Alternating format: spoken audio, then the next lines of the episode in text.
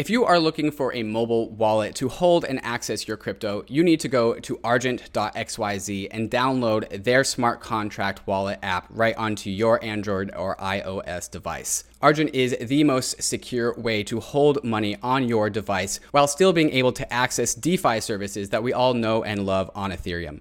Through Argent, you have one tap access to the beloved DeFi apps like Compound, Uniswap, Aave, and you can even invest directly into some yield generating assets right from your Argent wallet. Crucial to maintaining security over your assets is Argent's Guardian service, which, which allows you to use a friend to make sure that you can always restore access to your funds in case you were to ever lose your phone or for your device to break. You can also use a local hardware wallet to ensure that you can always restore access to your funds yourself. One of Argent's newest features is their ability to route trades through 10 decentralized exchanges, including Uniswap and Kyber, to make sure that you are always getting the best trade on your assets. Similarly, pushing the fold on what we can do in Ethereum and DeFi, Argent has replicated some of the legacy financial services that you would expect from your bank, but put it directly into the hands of the user, such as send limits and whitelisted accounts, ensuring that if anyone were to be able to access your funds in your Argent wallet, they could only send up to a certain amount and only be able to send them to approved addresses, which is creating one of the most safe environments to hold your assets in, which is why people have put millions and millions of dollars in into the Argent wallet that they use on their device.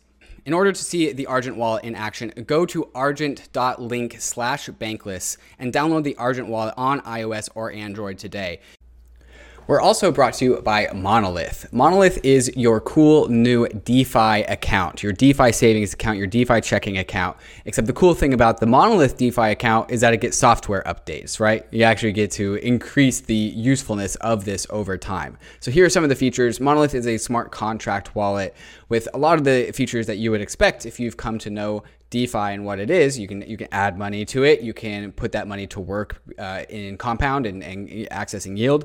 Uh, but you can and you can also swap through Uniswap. What was cool with Monolith is that they will send you a very sexy Monolith Visa card that connects to your smart monolith smart contract wallet on Ethereum. So it's a really awesome tool to live a bankless life with a, a, a savings account that gets software updates. So this is, this is something that you're never going to find out in the real world, but you can still do real world things with, you know, real money in, like buy your groceries. So that's just fantastic. Coming soon to Monolith, actually already here to Monolith is now you can buy DAI and get it sent to your wallet directly, right? So it's also being an on ramp. So you don't have to go through your centralized exchange like Coinbase or Gemini or wherever. You can just go straight from your bank account right into your Monolith checking account smart contract wallet. So check them out at monolith.xyz. Good morning, Bankless Nation. We are rolling it up this week. This is the second week of November. David, you ready to roll up the week, my friend? Rolling them up, rolling them up. Every uh. single week, we take all the information that's ha- happened in the world of crypto, we package it into a bite sized chunk and inject it right into your brain as roll ups do. We're rolling up the news. All right, so here's what we do every week. The format is the same. We dedicate five minutes to five topics so that you get the entire week into your brain in about 25 minutes. We, we try to honor that. We try to keep to that. So we go to market, releases, news, takes, and then we conclude with what we are excited about right now. So this this happens every Friday morning on both YouTube and the Bankless podcast. Catch it in both places. David, let's get started with the market, my friend. What is the market saying to you? Do you want to start with Bitcoin? Yeah, today Bitcoin is pushing above $16,000 a coin. There is not much price history above this level, so that is pretty exciting. Uh, this is what I'm about to comment is just for today. It seems like as uh, Ether is taking a little bit of a dip. Uh, is another token that I'm paying attention to that's taking a little bit of a dip. Things seem to be rotating into Bitcoin. We've seen this happen before. Things rotate into Bitcoin. Bitcoin pumps. Things rotate into Ether. Ether pumps. Ether rotates into DeFi tokens. DeFi tokens pumps. Today it's Bitcoin's turn. All right. So all of these markets are connected, but 16K is pretty, like, that's a milestone, right? Like, yeah, we are within deal. striking distance of all time highs for Bitcoin. At what point is mainstream media going to start doing this? You remember 2017, where it was like every day, uh, CNBC mm-hmm. would like be talking about the price of crypto something. Uh, I we haven't seen that yet, but all. we got to be getting close. Yeah, Nick Carter gave out this line recently: "Quietest bull market ever." Right? and, and, I don't. I think we're gonna. That's a good take, right? I think we're gonna blow past previous all-time highs, and there continue to be general silence. Like maybe some people start to tap into it. I don't think we're gonna see like the the retail hype FOMO until something like 30, 40, 50,000 dollars, and it just won't be on people's radar. That's silly because people are missing out on like three to five x gains right yeah. there. I'm glad you are tuned in. You're not going to miss out on those on those gains in crypto, guys. We are in the bull market, mm-hmm. um, and this is a website I found. While while we're on Bitcoin, David, this is Bitcoin Treasuries. Uh, so this actually maps out the amount of Bitcoin on publicly traded balance sheets of of companies, and it's quite a lot. So we've talked about MicroStrategy before and Square before. I mean it's starting, right? Like some of these publicly traded companies are starting to put crypto on their balance sheets. That's huge. Right. Yeah. This is a, a, website that Bitcoiners really, really like bitcointreasuries.org. Uh, at the bottom, you see a total tally of 814,000 BTC, just under 4% of the total supply of BTC. Although that number does kind of get weighted by Grayscale quite a bit. Grayscale yes. represents way over half of all this. Um, but it's definitely a, a website to watch. Like Ethereans, we like our ETH locked in DeFi. Bitcoiners like their B- BTC in balance sheets. Absolutely. And I think ETH will make its way over there at some point too. All right, let's talk ETH price. So, I mean, you mentioned it. We're at 460 right now. Mm-hmm. When you're listening to this, it might be either higher or lower. But I mean, it's it's tracking Bitcoin, just not quite as um, aggressively yet. Yeah, yes. Well, so it's doing really, really well. Like at the height of DeFi summer, like DeFi yield farming, the, the peak of Ether price was 490. And we're at 460 now, which is a, a really strong resurgence up from the, the bottom of the quote unquote DeFi crash, which was like at 310. So Ether's Ether price action super healthy. Um, just today in the last 24 hours, Bitcoin kind of kind of has taken the wheel, but Ether's doing just a bang up job. Like nice job, Ether keep going. I've got my I've got my tweet scheduled for uh, the 475. ETH price is hilarious at, at 475. Um, it's still pretty funny that ETH. You got it scheduled. So, well, I mean, when is it scheduled, scheduled for? I'm just gonna like I get a, a, notification 475. I know it's time to tweet. That's mm. what happens because it's still pretty funny. Under 500, I think it's funny. Under 800, I think it's funny. Yeah. Uh, we'll see how it goes. All right, but uh, Grayscale, our friends at Grayscale, whom we are having on the podcast on Monday when you're mm-hmm. listening to this, um, Ethereum hit in their Ether Trust uh, hit one billion in assets under management. So they're onboarding an awful lot of institutional investors mm-hmm. into ETH, the asset right now. That's got to be bullish, right? Absolutely bullish. And this is the metaphor that we gave out on the podcast with Michael Sonnenshein coming out on Monday that grayscale is the bridge, right? We are building the ark in DeFi, we are building the ark in Ethereum, but grayscale is offering a fantastic bridge to onboarding onto that ark. And they are being rewarded handsomely for that effort. Okay, if, um, well, let's talk about what's locked in DeFi right now. We up or are we down on the week, David? And the amount of value locked in DeFi. Yeah, last week I think it was roughly around 12.1 billion ah. in DeFi. Now we're at 13.45 billion in DeFi. So wow. while there has been like that dip in ETH price since the end of DeFi summer, you do not see it in the total value locked in DeFi. And we just so went up a billion, David. Sorry, we just went up a billion over a billion, like 1.2 billion. Dude, that's yeah. huge. Do you remember when it hit a billion? When was that? It's that, like that a blur to me. Wasn't that was like February. Yeah, yeah. and, and, now we're just we're oh chalking down like one billion dollar marks in DeFi, and so like, like you know Ryan and I we're super ETH bulls, but we can take away we can actually extract like maybe our bias about Ether and just looked at the billion dollars in DeFi and tell you that DeFi is worth at least thirteen billion dollars because that's what people have put in here. Absolutely. ETH uh, locked in DeFi looked about flat. So some of that value is coming from other places. I bet I know where partially it's probably coming from DeFi tokens. Yeah. I, uh, I tweeted this out. It's like, um, this was like uh, Friday, I think I tweeted out. Uh, remember yesterday when DeFi tokens were dead? Yeah. like, That's what Bitcoiner said. One day, things totally flipped. Mm-hmm. I mean, everyone was suddenly after DeFi summer super bearish on DeFi tokens. And then last week up to now, we saw a massive resurgence. This is the DeFi Pulse Index, which is an indice of uh, a bunch of the top DeFi tokens. And that shot up almost like it almost doubled from this week, uh, from last week to this week. What's what's your take? Yeah, we were watching, and this was uh, this story was told uh, by the YFI chart so so well, where YFI kept on plummeting and it capitulated down to like seven thousand something. Somebody opened up a short at the bottom, and then a bunch of YFI uh, community members all banded together to to just squeeze that short, and, then a bunch of DeFi tokens just mooned at this event, right? Maybe maybe it was related to other factors as well, but YFI bounced off the floor at like seven and a half thousand dollars and zoomed up to eighteen thousand dollars in this space of like one hour. Uh, and it's, it's been around that mark ever since. So, so yeah, people love to hammer on DeFi tokens when they're bleeding, uh, but that doesn't mean they're dead and they're all, they're, they're, they're going to come back to bite you. Don't bet against DeFi tokens. They'll get you. Guys, if you liked DeFi season one, you're going to love DeFi season two. It is coming out soon. I guarantee you. All right, let's move on from market and talk about some hot releases. We got to start here, David. PayPal. All right, we talked about it a couple weeks ago in the roundup, but now they are like fully onboarding uh, anybody. They've removed their whitelist so that users, and they have about 330 million, if I'm recalling correctly, PayPal users have the ability to purchase crypto within PayPal. There's no whitelist anymore. They, they've taken that off.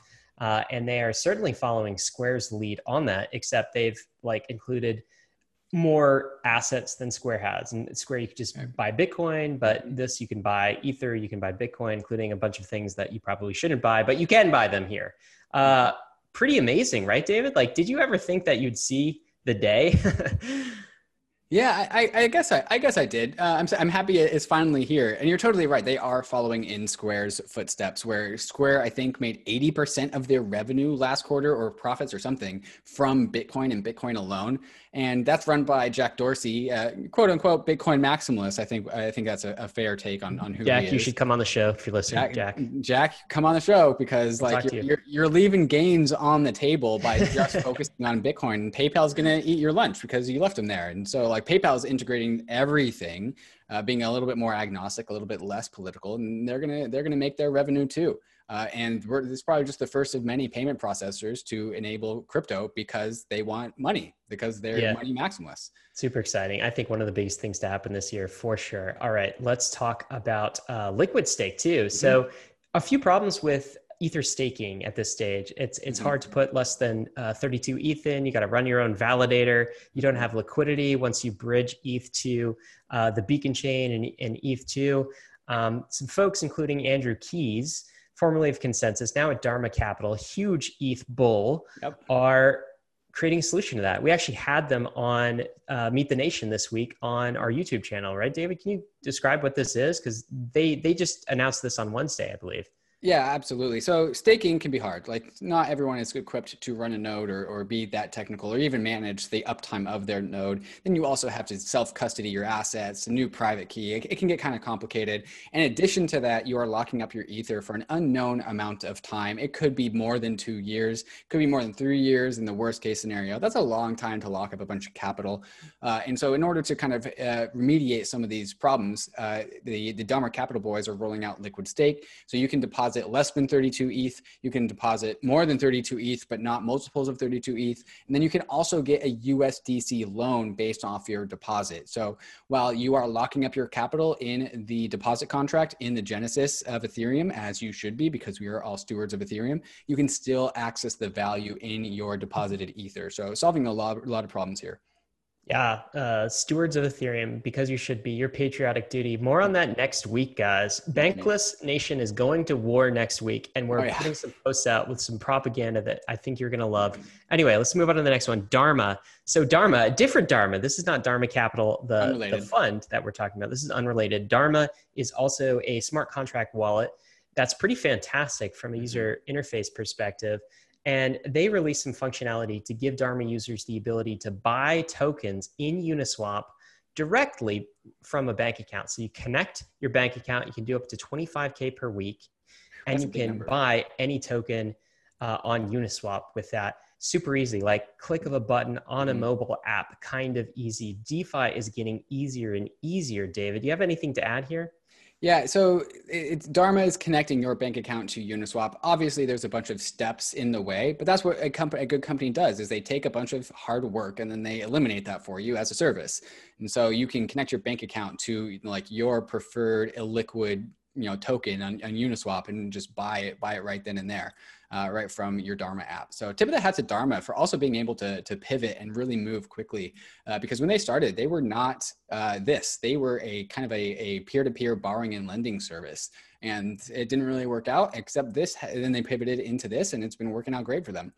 Speak, uh, you know, DeFi, DeFi pivots, um, mm-hmm. like are some of my favorite projects now. Aave was sort of a pivot, and Synthetix. the next one, I want to talk mm-hmm. about really quick, is it was kind of a pivot too. Originally, they were creating just a stablecoin to compete with Maker, mm-hmm. and they mm-hmm. pivoted it into an entire synthetics platform, mm-hmm. and now they've just come up with um, a synthetic oil, basically that you can buy. Right, so this is a um, oil exposure, oil price exposure as a token that you can purchase. Can you talk about this? Yeah, one of the bull cases for Ethereum, or the bull case for Ethereum, is that it's the settlement layer for all assets. Except one of the bear cases for Ethereum is that it's really hard to get off-chain assets onto Ethereum. Like that's a very large unsolved problem.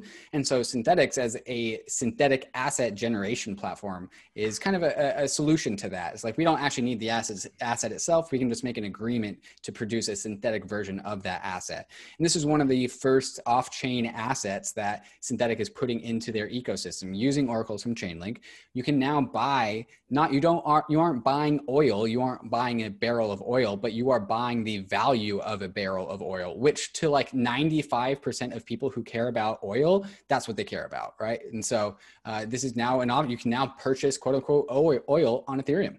Yeah, and it's backed uh, at the end by store of values, right? Basically, uh, this is a bull case for Ether as well, as uh, some of these synthetics will be based on the value of Ether at the very bottom layer. So super cool stuff. David, let's get to uh, some news. I think if you want to live a bankless life, you need to get a hardware wallet. There is no alternative for storing your crypto in a self-sovereign fashion. That's why I have four ledgers that I use to manage my different crypto assets using the Ledger Live account as well.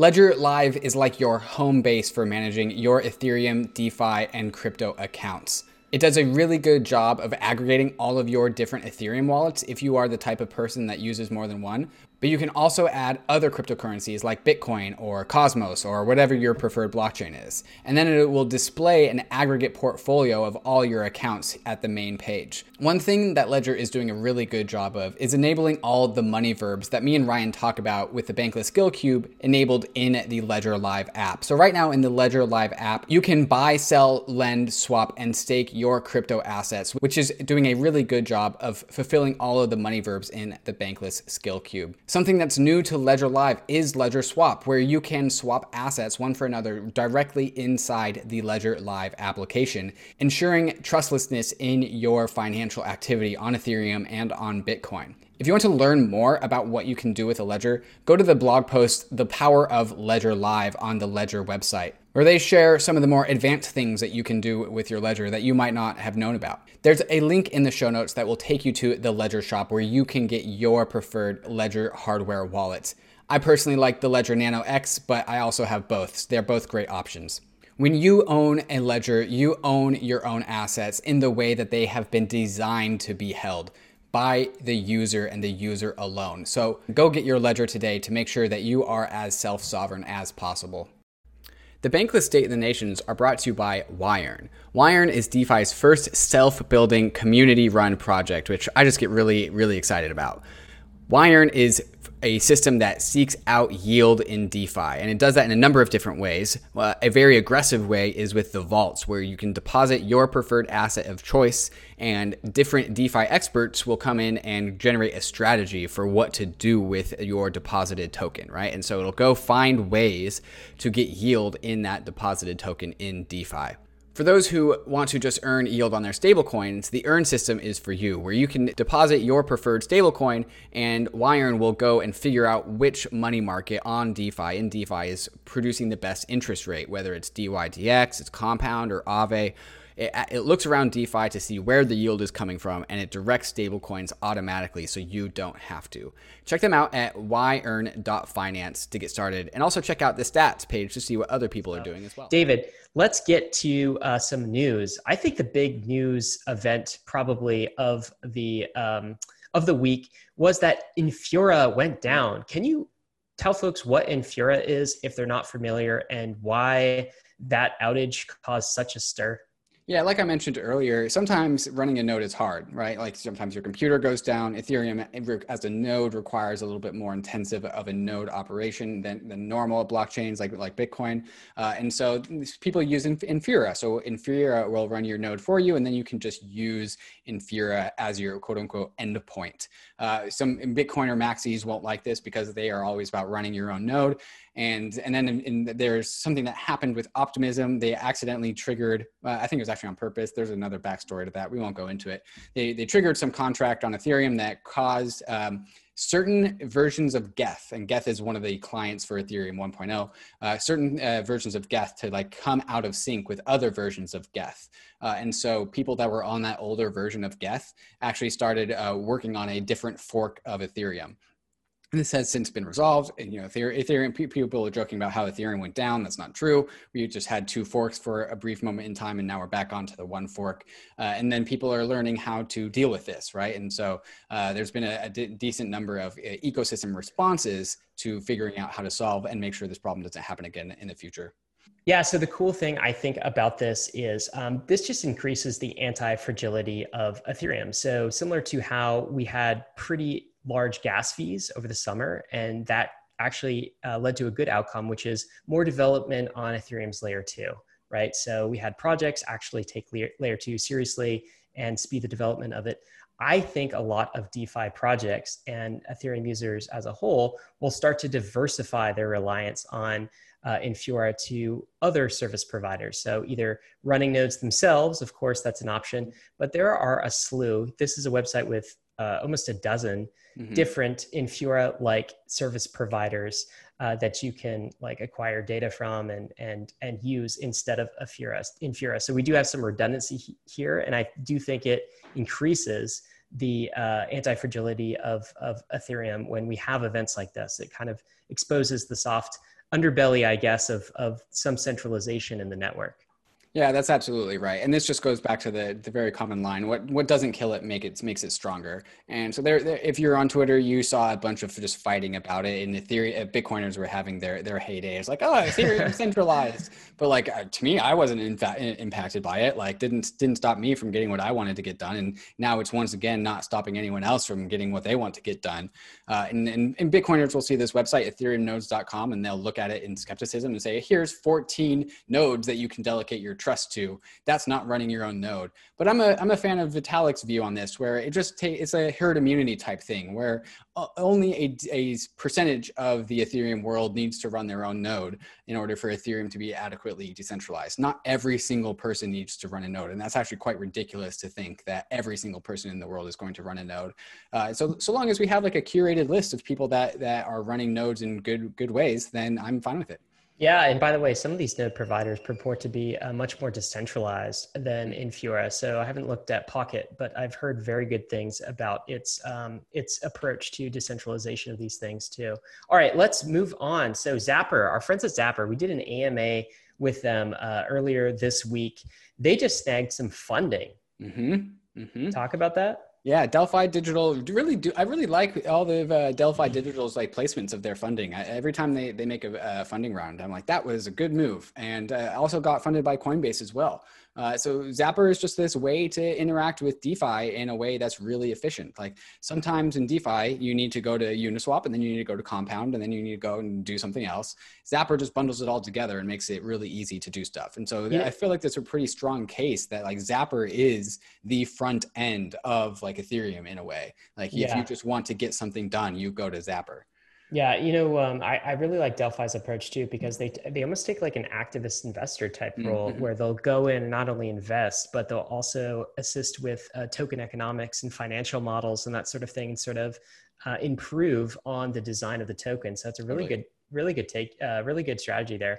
All right, Binance. What's what's up with this? Uh, our friend CZ, he's pledging 100k to Gitcoin grants. Uh, are there strings attached? What is this? Is yeah, this just no, a gesture of goodwill? There's never any strings attached with uh, donations to Gitcoin, so that's just fantastic. Uh, yeah, I, I mean, I, I don't know why CZ is doing this other than being an altruist, and so good for him. Like tip of the hat, thanks for funding Gitcoin. Maybe it's good PR, but regardless, yeah, PR, credit where yeah. it's due. I mean, yep. good job, CZ. More of that, please. We'll, we'll um, upgrade CZ to chaotic neutral. Yeah, exactly. All right, CipherTrace. Um, they put out a report this week, and they said basically half of the 2020 crypto hacks were from DeFi protocols and exchanges. But I read through the the summary of this report. There's a lot of like DeFi FUD here, where it talks mm-hmm. about uh, people, criminals using uh, DeFi without AML KYC, how it's unregulated, how it's a huge vector for money laundering, mm. that sort of stuff. Um, I think just puts fear in the heart of regulators. Of course, if you're a company like CipherTrace, maybe that's what you want because yeah. if you know regulators will buy your products that way. But um, I got to be honest, I don't love it. It kind of sends a, a shiver up my spine mm-hmm. when you've got uh, companies in the industry talking in, in this way. What's your take on this? Yeah, so there, there's two things to, to, to note here. CipherTrace is not going to solve DeFi hacks right? They're just going to be able to help find the culprits, which I guess is okay. Maybe that's a defense mechanism. But the right way to solve DeFi hacks is stopping it at the source, not by threat of punishment, by but by improving your code, right? Like if you got hacked, your code was weak, so it needs to be better. That's how you stop a DeFi hack. The other take I have on this is that the title of this is half of 2020 crypto hacks are from DeFi protocols and exchanges.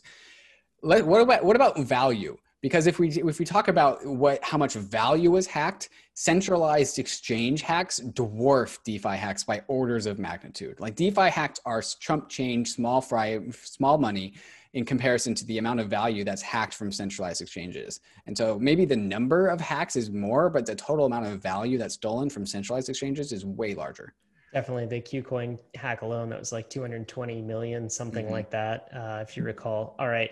Um, Ray Dalio. Uh, do you know Ray? Do you like Ray? I like, yeah, stuff? his book Principles, fantastic book. Everyone should read it.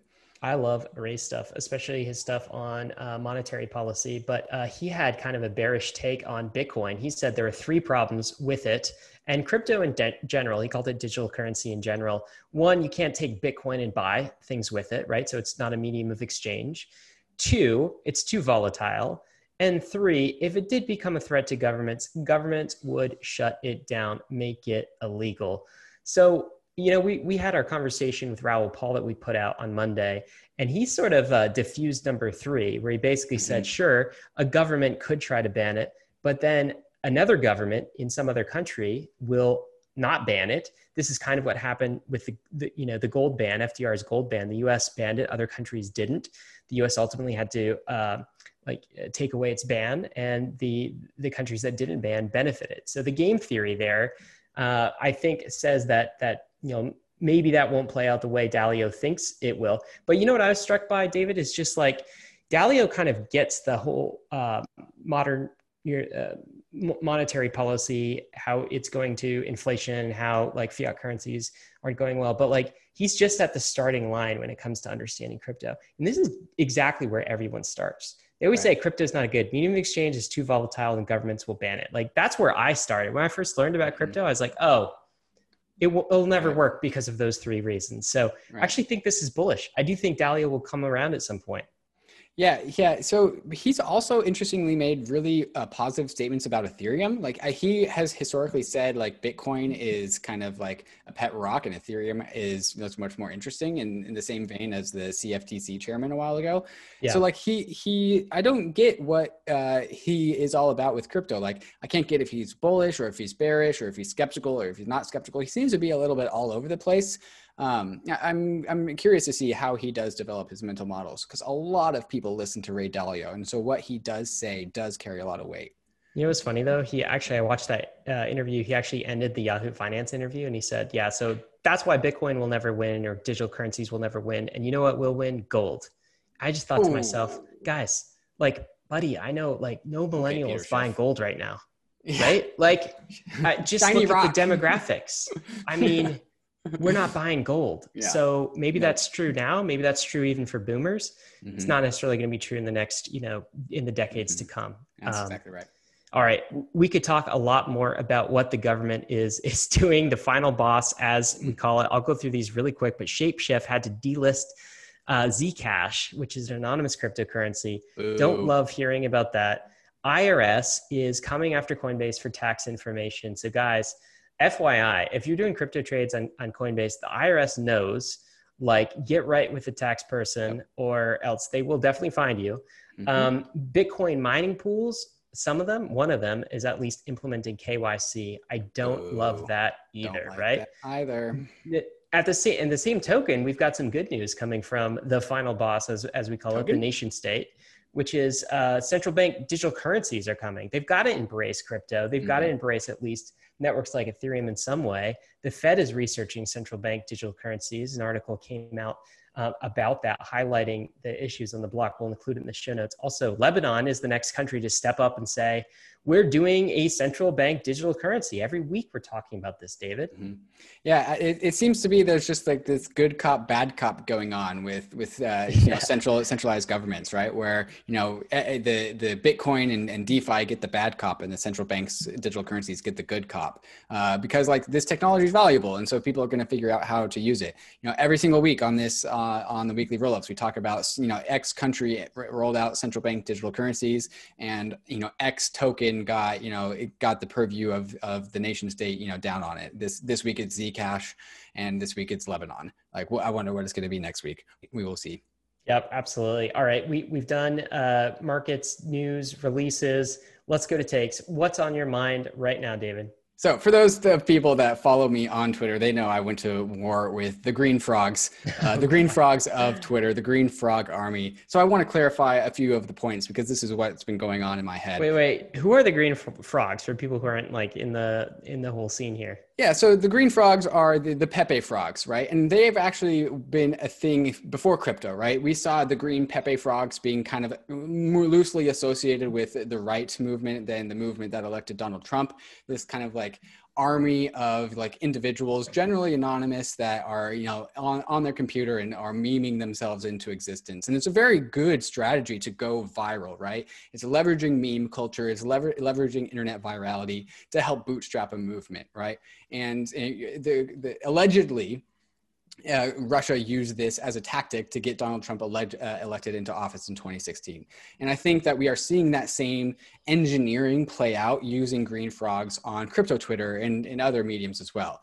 Uh, and you know, I, am not I'm not convinced that you know Chainlink at all did this uh, intentionally. I think actually green frogs associated with Chainlink was much more of a bottom up uh, system, like a bottom up uh, community engagement, because these things need uh, community.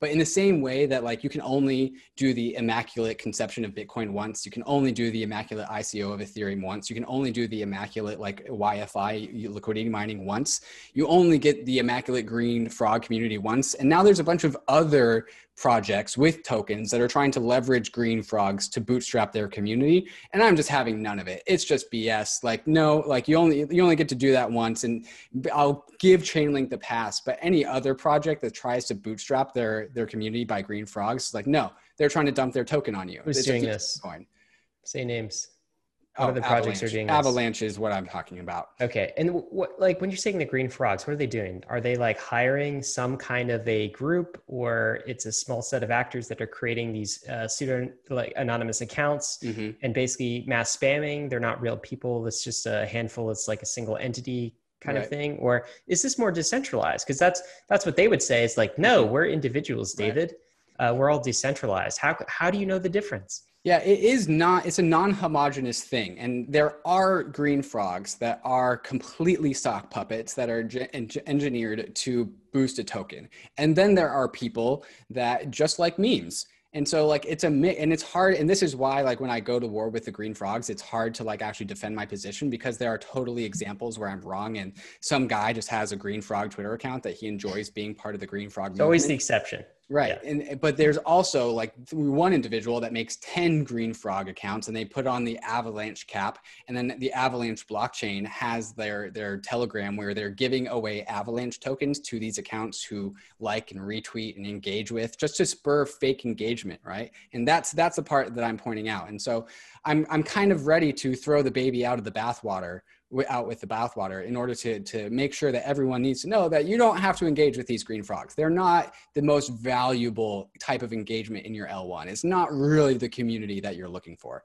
And are you doing this just to kind of like, uh, you know, tell people about this, raise awareness sort of thing? Because it does feel a little bit like whack-a-mole, right? Like every time yeah. you, you hit one, you know, five more are going to pop up. I think the reason why I'm doing this is I just, I just, want to signal to people that like the, the green frogs aren't as legitimate as they need to be. Like one green frog account does not equal one human account. Like, and and not this is not a war on anon Twitter accounts or anon Reddit accounts or whatever. You get to be anonymous.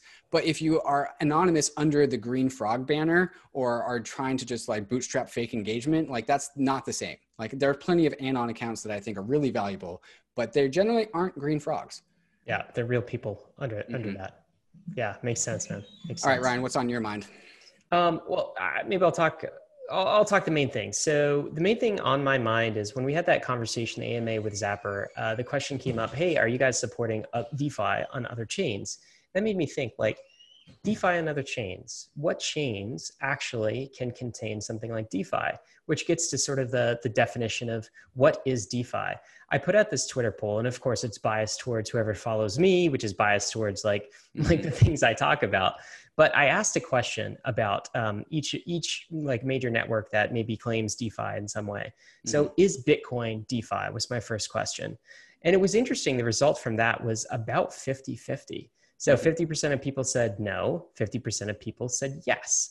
Um, I asked the question Is Ethereum DeFi? 80% said yes, 20% said no.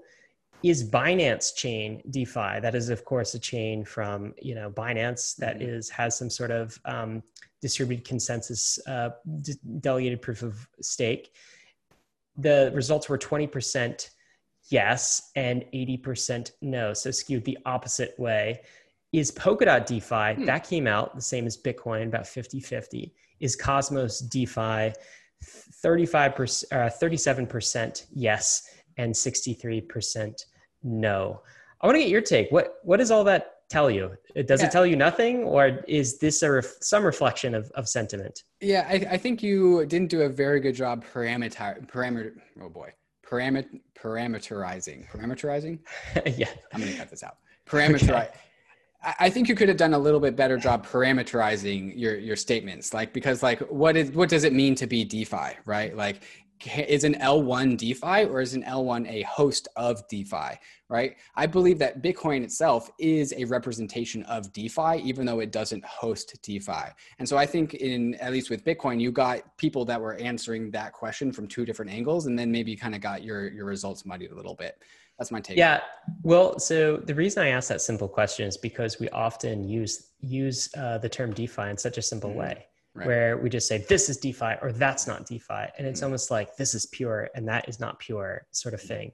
But I do genuinely believe that there has to be some sort of cutoff right. on your layer one where, mm-hmm. like, look, if it's controlled by CZ, mm-hmm. right, and just a, a handpicked set of people, like, how can we call anything built on top of that mm-hmm. decentralized? Sure. Like, like to me that probably skews over the line and it was interesting that uh, 80% of, of, of, of, voters sort of agreed. Yeah, I think that, that 20% of people that think that Binance Chain is DeFi, there's your there's your uh, margin of error right there. 20% well, it's interesting. I the, the word is just very tricky, and yeah. um, I think that uh, DeFi is going to be continue continue to be used uh, in marketing and not sort of a real way. Um, yeah. But anyway, that that's been something on my mind. Do you want to switch to? Let's close this out. What are you excited about, David? So second week of November. What's what's exciting? Yeah, and we've been putting a ton of content out on the Bankless newsletter and podcast, and it's going to continue to be that way because I'm just super excited about ETH staking, right? It's such an important part about what Ether is and what it will be into the future. People, and uh, we, we said this line on a previous Bankless, uh, Bankless uh, YouTube video the bull the bull it's so bullish that bitcoin is being understood. It's bullish to be understood right? And and like when you're in the crypto industry like sometimes you feel like this like crazy conspiracy theorist revolutionary revolutionary about how like oh all the world is going to come to crypto. If more people understood that we wouldn't feel so crazy. And if more people understood that then the price of these things would go up right? And so i think people are coming to learn that bitcoin is like gold except in this new evolution of gold, except now it's Bitcoin. And I think people are going to come to learn that Ether and the ETH stake rate is an evolution on the bond market, right? This is mm. something we've been hammering over and over again on the Bankless show. Uh, the, the bond market's massive. It's the biggest industry or market cap in the world, right? And so there's never ever been before a hard money bond market before proof of stake Ethereum. And so that's what I'm really excited about seeing manifest into the world and people coming to understand this. I, I, said that before, but looked it up after after our last show where we talked about this. So gold is about eight trillion. The sovereign bond market is about 57 trillion, right? Mm-hmm. And that feels to me like the total addressable market that Ether, staked Ether, is competing in. So pretty massive, pretty cool. Yeah, and I know you're excited about this too, and so we're going to be beating this drum for a long time on the Bankless show. Absolutely, absolutely. Ryan, what are you excited about? I'll, you know, I'll just say one thing. Look, it's been a long winter. It's been a long crypto bear run, and where we've been sort of plateauing for a while. I'm excited about the bull run, David. I feel like we're in it, like at the early stages, mm-hmm. but I feel much more secure in saying that we have entered the bull market. So for some folks watching, this could be their first. Remember, right. it's like, welcome. Uh, it was my first uh, back in in 2017 to see a full on bull market, right. and they're fun. It's going mm-hmm. to get a lot crazier if this is your first bull run that you've seen. Expect things to get crazy. Expect things mm-hmm. to get out of hand. Emotions will run hot. Emotions will run hot. Uh, scams will persist. It will probably mm-hmm. get crazier than you think, but buckle up because we're in the bull run and it feels it feels good. All right, guys, you guys know that we are permabulls on the Bankless podcast, but that's for a reason. In the bear market, you're always kind of like, oh my gosh, what if the bull market never comes? And so, like, now the fact that it's actually here, like, we kind of get really excited about it. So, you know, we, are permabulls, but we like to bring the energy. So, all right, guys, thanks for listening to the weekly roll ups. Again, we do this every Friday morning. Drink your coffee because we have are bringing the energy. It's on the podcast, it's on the YouTube. If you're watching the YouTube, there's a bunch of awesome graphics that you can follow along with, just in case you want a little bit more of that information injected into your brain.